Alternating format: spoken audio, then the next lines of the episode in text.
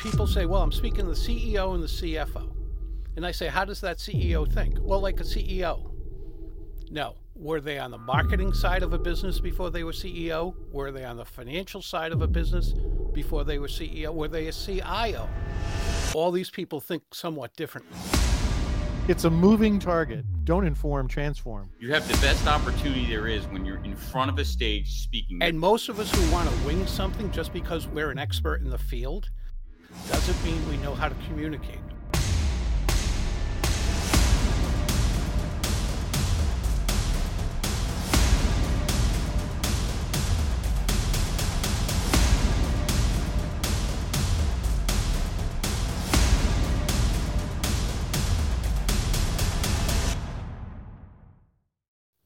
What's up, everybody? Welcome to the show. Another night here. Heads Up Advisor Thursday coming to you, bringing you a topic. You know, we're getting we're getting out of it. It's March, I guess, the second. Everybody's getting out of their little light vacations. The burnout time is over. It's time to get back on track. If you haven't started marketing, you better start now. Uh, but I know that I was already marketing a brokerage business, setting up events for March. Now we go back, Craig we bring Craig on and our guest here to talk about public speaking today. But we'll go back a couple years pre-COVID, and I remember having one of the biggest events that I had with about 40 to 50 CFOs in March, and I'll talk a little bit about that event. But what I'll tell you is, is that when you get an opportunity to talk to the masses, whether it be online, whether, whether, be, whether it be in person, you better come with your A game. You better know what you're doing. You have the best opportunity there is when you're in front of a stage speaking. There's been no other way that I've closed business faster than speaking. It's the most powerful thing to get in front of a prospect. Speaking, the credibility, the leverage that you have, uh, having customers in the room, all that. Now, it's not quick in the way of setting up the event, which we're not going to get too much into tonight. But tonight, I want to talk about public speaking because you're going to have to start thinking about it again, right? We're out of COVID people are wanting to get out of the office. So start thinking about setting up those events. Some of you advisors I know I've seen last year, I've seen you were doing some events, your annual event for customers you could pull and have prospects at it, whatever you want to do. But you better schedule at least one public public speaking event um, a year minimum. So that being said, I'm going to bring in an expert that's going to talk a little bit about public speaking. Hopefully, get you motivate you guys to get off your ass and stop being scared of speaking in front of uh, other people because I know I was, but you need to have an expert to help you to know what you're doing. So let's bring him on. Peter, my friend, welcome to the show. Thanks for having me, John. Pleasure to be here. Hey, Craig. Hey. Craig, as always, you know, Craig told me a couple years back, hire a speaking coach. Uh, it'll be the best investment you make. And, you know, I had an event and I can't tell you the amount of money that I got from from that event. It was phenomenal. It's a lot of work, but it's the most powerful thing. Would you agree, Peter, that there's nothing quite like public speaking when you know what you're doing? it's a very powerful force. Will you resonate with absolutely everybody? Of course not. But will you find people that you do resonate with and those who uh, raise their hand and say, hey, I want to do business with you? Of course you will. Very, very powerful. I, I like that point. Is you're not going to resonate. Do you want it? You don't yeah. want to resonate with everybody, right? No, no. It's it's the old saying: if you try to be everything to everyone, you're nothing to no one. John, John used to think I was crazy. I said, John, I don't care if 80% of the room hates me. If 20% loves me, I'm going to write some business. And, and that's all that matters. Now, I, I don't know what your feelings are on those percentages, but I mean, it's the essence of the message is you can't be everything to everybody. No. So who cares? No, you can address different parts of an audience. Like if you have in the room, you have a CEO, you have a CFO, you have, let's say, I don't know if you guys would run into this, but a CIO, CMO, they all think differently. And you, if you're in their pitching, you need to address all of them. That's when you absolutely have to do it. And each part of your presentation will take on a different persona to reach those people because they do think differently. And so you know, when, when I'm structuring a, when I'm structuring a talk, are you going with a certain style? Me, I'm more blunt, in your face. Here's how it is. If you like me, take it. If you don't, I don't care because people that like me are going to raise their hand and want to buy. Are you? Tr- is it most important to be, be yourself? Or are you trying to kind of play a certain role? T- talk to me about that because there's guys on here that they're not like me, they're not like Craig, they're not like you. They have their own style. Yeah, your own style is the perfect style, unless you're offending people. But your own style, you don't want to be anybody else. You can't really be anybody else. You can try, unless you're a great actor, it's not going to happen. Be yourself so you can continue that relationship. And that's what we're building, right? We're building relationships. So you can't, just like when you're building a personal relationship with someone you're out on a date with, if you're being someone other than yourself, at some point it's going to come to the surface that the, they're not the person, you're not the person they think you are. And that's Yeah, not you- good. Yeah, you've got to. It, it, that will definitely come out at some point. And I was just thinking if I had to be the the person that I was, you know, t- when I was dating, I- I was 17. I sure wouldn't want to act like a 17 year old. Yeah. And so, and so when you're, let me ask you this: when you're crafting your message, right? And I always, obviously, storytelling, right? Everybody remembers stories. People don't remember numbers. How are you trying to formulate stories? Is there a special way to do it where you're trying to come up with stories and kind of parlay into what you do for a living and what you're trying to pitch to them? Like, what's the balance there in the in, in that in that talk? How much? How often are we doing storytelling? Well, it depends on the length of the presentation. You don't want story after story after story. That sounds too contr- contrived sometimes, but it doesn't mean you can't have a couple of short anecdotes in there as well. But when people make the mistake of procrastinating and not putting a presentation together for that particular audience in that particular situation, and they wait till the last minute, they don't have that luxury of accumulating stories. You can hear stories on the news while you're in the car. You can see them on television. You can ask your significant other, hey, when was I involved in something like this?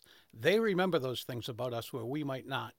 And I, I turn to my wife all the time and say, well, I need something for this, and I want it to be something I was involved with so I can give a firsthand account of it. And she'll say, well, how, how can you not think of ABC? I'm like, oh my God, you're right. So accumulate stories even before you present, even before you have someone to go present to, because you can always go back to that file and say which one's the best one here. Yeah, I mean, when I was doing my talk, I would always think of ideas, and I have them in my notes in my my phone, and I would just kind of try to think of ideas that I could use later, and I would build slides, and then I would go back and I'd put them all together and try to put it in some story in some form where it actually makes sense. But I like your point, and we have the tendency to wait till last minute. Now with this show, we've gotten really good where you've done it so many times you can kind of put things together last minute just because you do it so often but when you're public speaking guys we don't do it often we're not tony robbins we're not going speaking three days a week here so do not wing it or you will look bad i mean how many everybody out here has been in a room and felt uncomfortable because the public speaker was terrible or what he was talking about was terrible he's going through a powerpoint and reading off bullets which leads me to the next point PowerPoint slides or no slides? That's the question. I don't use very many. I speak generally anywhere from 60 to 90 minutes, and I'll use two slides maybe if I use any. Wow. But that doesn't mean you can't have a hundred slides. It's what fits that particular presentation. But here's what everybody has to remember. There is no such thing as a PowerPoint presentation. That term should be abolished. It's not presenting a thing. They're nothing but dumb slide decks. And when I mean dumb, meaning they're not presenting, you're the presenter. The slides are there to foster and support the point you're making at that time. That's it. They're not to be read off of. They're not to have bullet after bullet after bullet. Because if it's going to have all that text, what do we need the presenter for? Just send me a PDF. yeah, that's a that's a leave behind. I, I love when you get in a room. Well, I shouldn't say I love. I I laugh when you get in a room and they're just reading bullet by bullet. Now, Yeah. you know, for most of you, I think, and tell me if I'm wrong, you can use it as a guide to where you want to go. Sometimes what I will use is certain pictures or certain things for, for the point or the story that I want to make. Um, we're not professionals at public speaking. I don't think anybody on here will ever be phenomenal unless they go into that field because we just don't do it often enough. So what I use, what I used the PowerPoint, then I worked through it and I kept trimming it and always trim, trim, trim, trim, trim it down and use as little as possible. But like you said, maybe a picture to make a point and to remember the story.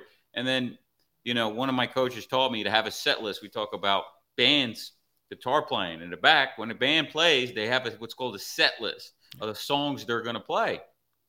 And so basically what he taught me is, is have a set list of the points to where those points, you know, those bullets, you get lost, you can look down in a split second and go right back to where you want to go to. And that's where you can kind of use the slides as well. Would you agree? As long as you don't rely on them, because here's the problem what happens when they go down? Yep. You're standing in front of the C suite and the television doesn't jive with your computer. I had this happen to me last June.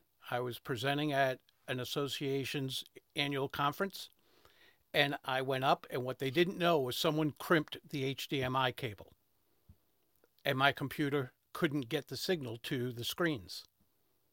Now, again, I only had a couple of slides, didn't make that much of a difference. But what if I had been relying on those slides, or five slides, or 10 slides? I, it mm-hmm. ended up we couldn't use my computer or the TV. So, what happens if you're relying on the slides and that happens? And, and so that's where I think that that that kind of that set list sheet that you could bring with you. You is- better know is your material backup. cold. Yeah, I mean, you You're know, supposed wanna, to be the expert in the room. what's that? The speaker is supposed to be the expert in the room, the presenter, the salesperson. They're the expert in the room. Yeah. Absolutely, The- absolutely. One of the problems with that being the expert in the room, actually, John, is a lot of people say, I know what I'm talking about. And I have the guts to get up there and do it. So I'm fine. I can wing it. Well, just because you know what you're talking about doesn't mean you know how to start a presentation, doesn't mean you know how to end it in a compelling fashion. That's what you have to learn. It doesn't mean you're a good storyteller yet. You've got to become a better storyteller. And if you'll indulge me for a minute, I'll tell you a quick story about someone who did just this. I was out in the West Coast, on the West Coast, at a conference, three day conference, and it's the first day of the conference. I'm getting a coffee, and I just want to go sit down and listen to the guy who's going to open it. And I, a gentleman, gentleman to my right, who's also getting a coffee, looks at me and says, "I don't need you." I said, "What?" And he said, "He says I don't need you." And I said, You have me at a loss. I, I don't know what you're speaking about. And he said, Well, I'm looking at your name badge and it says you're a public speaking coach. And I said, Yes, I am. He said, I don't need you. I'm, I'm an excellent speaker. And I said, I'm sure you are. Said- He goes, hmm. And I've never taken a lesson. I said, Well, there are some people who are naturally good at it. Most of us aren't. But there are three year olds who can play Mozart on a piano too, but not most three year olds. So it happens. Good for you. And he says, Yep, you know why I'm good? No clue because I have the guts to get up in front of people and I know what I want to say. Well, John and Craig, when I got out of school for nine years, I worked for one of the world's best known brands, and it happens to be a Japanese brand. And I got to know a few Japanese words. They have a word when you know exactly what you want to say and you have the guts to get up in front of people. Do either of you guys know what that word is? No, Karaoke. karaoke. right?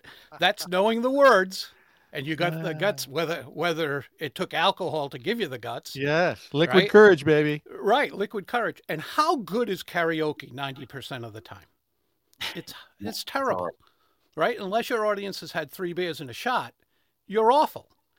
And most of us who want to wing something just because we're an expert in the field doesn't mean we know how to communicate.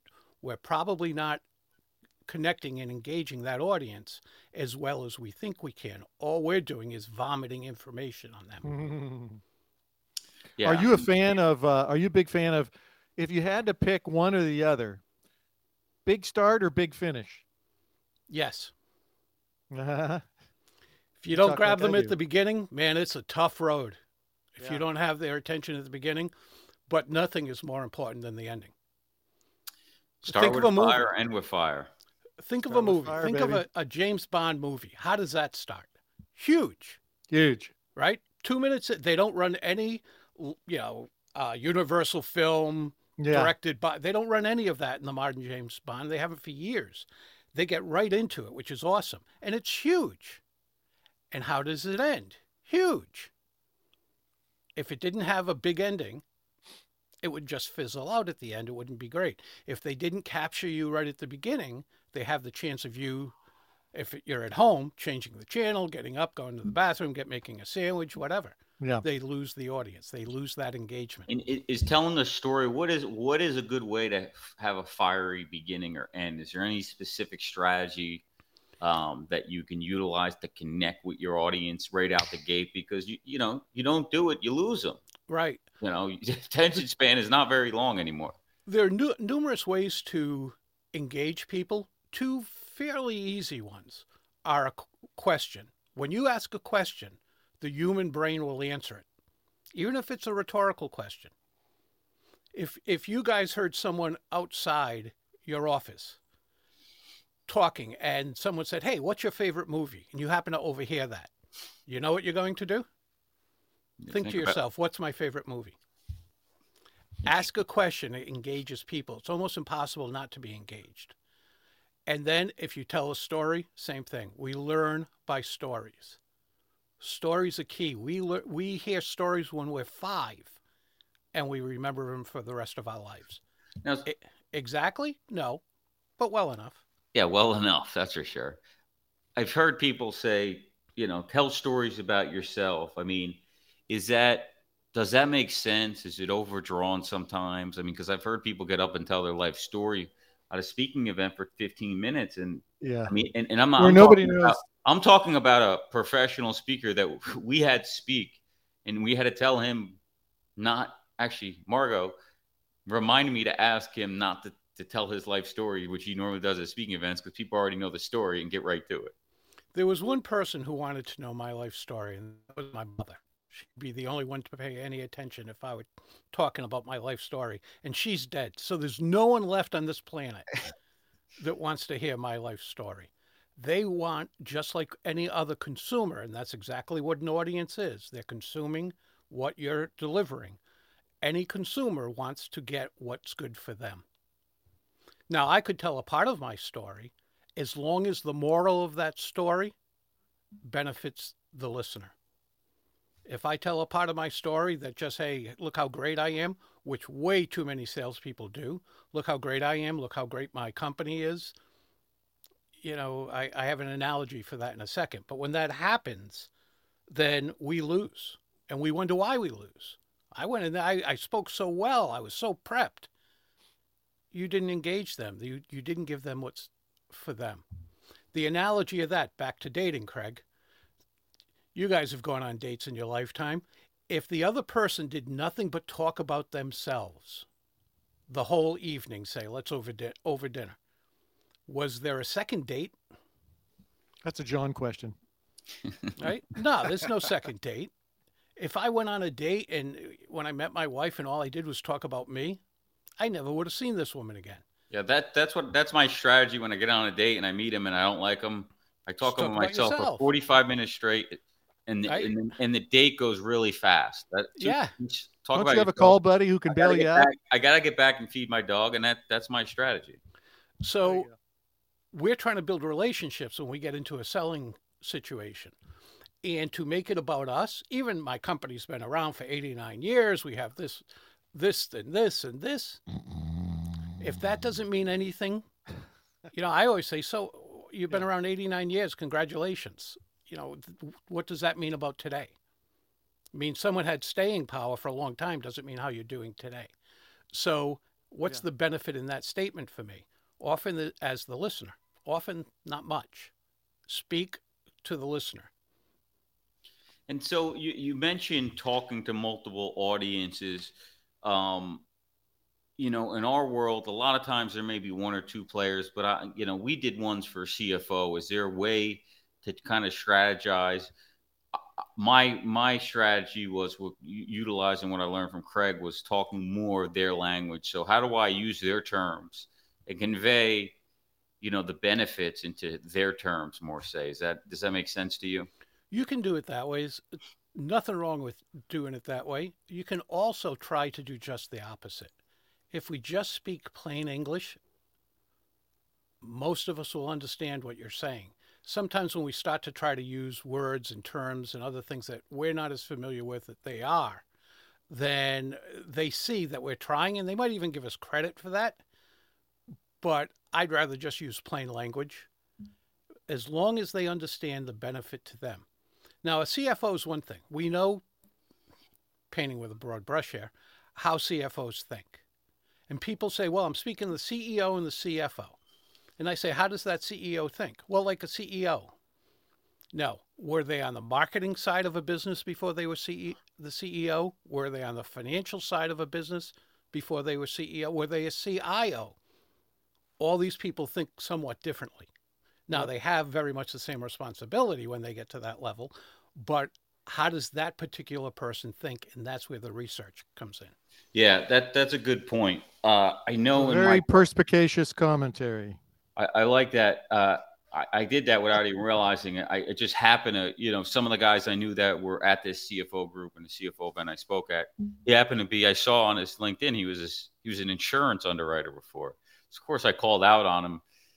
But you know, that's where you can kind of get personalized with these guys. I, you know, that's why you know the speaking events I try to put the name tag things in front. So obviously, you can remember the names and try to remember their names and companies and things what they did prior. If you know who's coming to the event, which hopefully you, you have somewhat of an idea.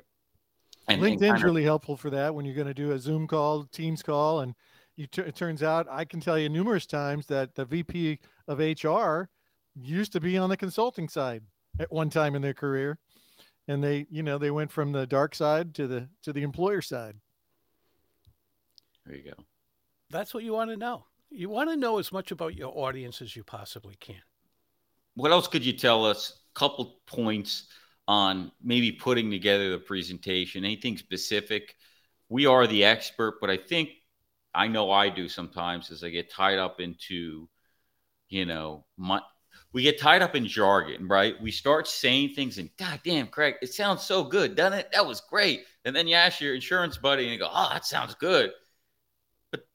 To a normal person, it sounds terrible. They have no idea what you're talking about.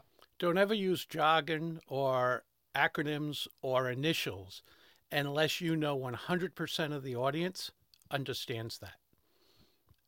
Now, odds are the 100% of the audience does not. And you can help with that. You can say the longhand, whatever the words are, and say also known as XYZ. Now you can use XYZ as the shorthand for the rest of the presentation. But you don't want to just use jargon because that has people feeling inferior if they don't know. It's like, oh, everybody else here knows it, but I don't. You know, I'm not fitting in well. So that stuff you try not to do. And we do it by default quite often because we want to show, I know you guys. Well, that's not the way you want to go about it necessarily. There's other ways to do things. But in prepping for your event, you get to know your audience. And a lot of people say, yeah, but they're just the same type people I always speak to. Well, they may be, but I want to know how many naysayers do you have in that audience? How many people are there because they have to be there? How many people are enthused? I want to know that. That makes a difference on how I present. And how do you f- find that out? You ask. Interesting. Just do a little never, research. I never thought of that. That's an interesting point. Right. Uh, well, let me. I don't mean to inter- interrupt you, John, but I know when I speak to my wife, who's my best friend and has been for over 30 years, but we're still human beings. And I know when I can say certain things and when I can't if she's coming home from work tired and she owns her own business, if she comes home after a long day tired, I'm not bringing up trivial things. It's just not the time to do it. You have, but other days I can do that. And the point here is people go, well, it's the same people all the time. Well, that might be, but the situation changes on a daily basis. Their needs, their wants, their obstacles and challenges might change on a on a certain basis. That's what you need to know. You have to know your audience so well. Otherwise, how do you present to them in a way that not only benefits them, but transforms them? And that's what you do as a speaker. You transform someone. If you don't, and I'll ask you two guys this, and your listeners, I'll ask everybody. Ever been to a meeting, 60 minute meeting? You walk out and you think to yourself, I will never, ever get that time back in my life.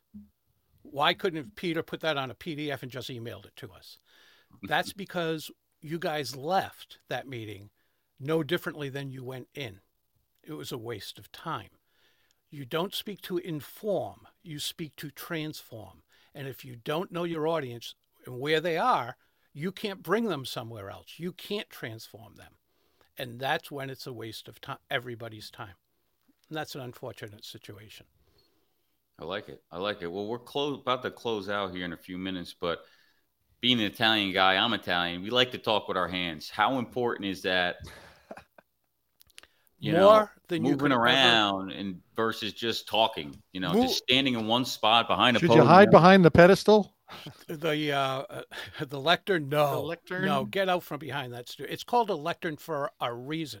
I know most people call it a podium. It's not a podium. What you stand on is a podium, but the lectern, it's named that because that's where you lecture from, and no one wants to be lectured to. Get out from behind that thing. If you were to ma- uh, want to be more intimate with people, which we do as a speaker, we want to be intimate with our audiences. If you want to be intimate with someone, you don't have a piece of furniture between the two of you. Get that out from between you. So move around, pacing? No. Moving around for a purpose? Yes. So you'd have to justify why you're moving. But back to your hands, John. I like we said at the beginning, I'm Italian too. I know my last name is George. I know I don't look Italian. The rest of my family does. uh, but my last name is actually Giosa. So speaking with your hands, right? Italian and some other ethnicities will say, tie our hands together, we can't talk. Speak with your hands. Long before human beings had a language of any type, we spoke with our hands. People want to see your hands move. The greatest number, the highest engagement of TEDx talks and TED Talks, those viewed the most and liked the most, have the most hand movement as well. They did a study, it has the highest ranking hand movements. The least engaged have the lowest number of hand movements. Use Interesting. Yeah. Hey, it's a it's a moving target. I really like your I, that resonates with me. Don't inform, transform. Yeah. Because I talk about transformation all the time. When uh, you know people are so habituated, you know they say the same things. I mean, you ever met somebody and go, "Hey, how are you?" and they're already answering you, assuming you were going to ask them. Um, Right. You know, and so they say, "Wow, that was really interesting," and i'm you know, I'm usually a little prickly, and I'm like, "Well." okay, well, such and such is interesting. This is actually transformational. So let's let's unpack this a little bit.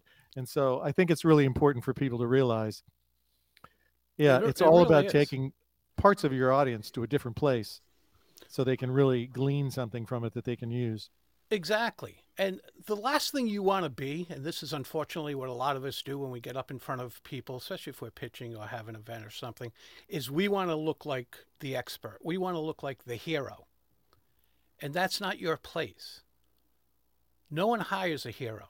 When we go somewhere, whether we, we have to purchase a ticket or just show up, whatever it might be, we want to be the hero. When we have a company where you're selling your services to, we want to be the hero. We don't want you to be the hero. You're the you're the supplier. We want you Yeah. to make us the hero. So always We're the remember guide. you're We're the guide. You're the guide. You're Yoda. You know, go to Star Wars. It's When you think about Star Wars, the the hero of the movie was a dumb farm boy, dumb in the way that he didn't know what he was doing, Yeah. who didn't know about the Force, who didn't know what he had inside him. He needed a mentor. Mentor first Obi Wan, and then Yoda. Yoda was 900 years old, had the most powerful force. He wasn't the hero of the movie. He was the guide. We're the guide. Remember that. We are not the hero. Don't try to be the hero. I like it. I like it. Um, any final thoughts here, Craig? That was a strong ending right there. Oh, somebody said, "How do you how do you I mi- I eliminate filler Craig. words I- like I- so, I, okay, dropped right?" for a Well, you just have to practice. Filler words, Prac- Peter. practice your talk so you don't say um between every sentence because you're unconscious most people most speakers are unconscious about making those little sound effects Yeah, and and so you got to record yourself Exactly, we are. And once you start doing that, you be, you start to recognize you use them. But unless you record yourself or someone counts them for you, you don't realize it. I watched a professor. I was at an event not too long ago, and 317 ums. so it, it gets monotonous. And what the Yeah. ums do, the fillers, the reason they bother us so much, I just gave you something to think about. And now while you're thinking, I say um, which up, interrupts your train of thought. I might as well be scratching my nails down a blackboard. Stop. Try to stop saying that. Just pause. The greatest thing you'll ever say is nothing. Silence. Pause. Learn Yeah, there's when to almost nothing better than a pause to to make an inflection on whatever the point you're trying to make. Pause before you make it. Pause before and pause after because once you make that point to me, I have to have time to process it and digest it. And if you keep talking, I don't have that time. Mm-hmm. Peter, tell our audience where they can find you and find out more about your work. Easiest way to find out about me, my new book, is go to petergeorgepublicspeaking.com. Is that it right, right there in the back? dot com. Captivating public speaker. captivating public speaker. It's already won a couple of awards. It's up for several more. Uh, so uh, just found out from London last night that it's in the running in the finals for another award. So I'm pretty proud of it. Excellent. Congratulations. Uh, check them out. Thanks for joining us. As always, uh, we'll see you next week. Same place, same time. Thursday, 8 p.m. Eastern. No, 7 p.m. We changed. New time. 7 p.m. Eastern, 4 p.m. Pacific. Thanks so much.